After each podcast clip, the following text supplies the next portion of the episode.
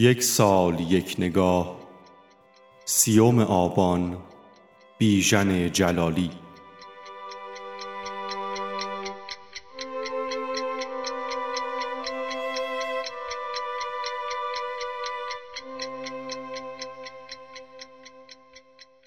بیژن جلالی در آخرین شب آبان سال 1306 در تهران به دنیا آمد. خانواده مادری جلالی از خاندان قدیمی هدایت به شمار می رفتند و صادق هدایت نویسنده شهیر پارسی برادر مادر وی بود. او از سال 1325 تا 31 چند ماهی در رشته فیزیک دانشگاه تهران و چند سالی در رشته علوم طبیعی دانشگاه های تولوز و پاریس درس خواند. اما همه آنها نیمه کار ماند زیرا علاقه به شعر و ادب مسائل فکری و ادبی و گشت و گذار آزاد در زمینه های فلسفه و هنر او را از انضباط و نظم درس خواندن دور می کرد.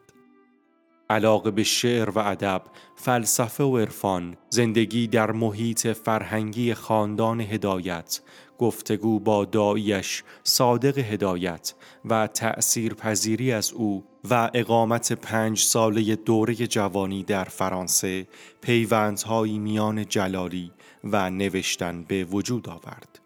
او از آغاز دهه چهل این نوشته ها را به نشر سپرد و سروده هایش در مجموع با تلقی مثبت و گشاد رویانه از اهل ادب معاصر روبرو شد. روزها دل ما و جهان رنگ آبها آب و آفتاب روزنها و نیز دو گزینه اشعار بازی نور و درباره شعر کتابهایی هستند که در زمان حیاتش به چاپ رسید. بیژن جلالی چند روزی پس از نیمه آذر سال 1378 دچار سکته مغزی شد و در روز آدینه 24 دی ماه سال 1372 در سن 72 سالگی درگذشت.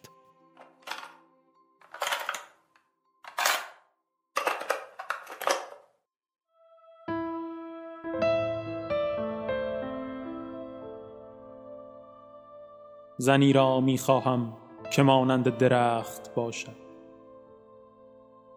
با برگ های سبزی که در باد می رقصند.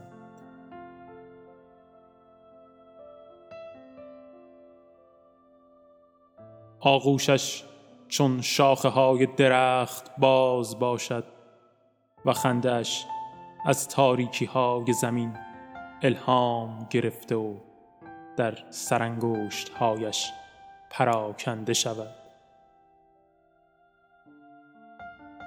زنی می خواهم چون درخت که هر طلوع و غروب از افقی به افقی بگریزد. در حالی که از اسارت خود در خاک گریه می کند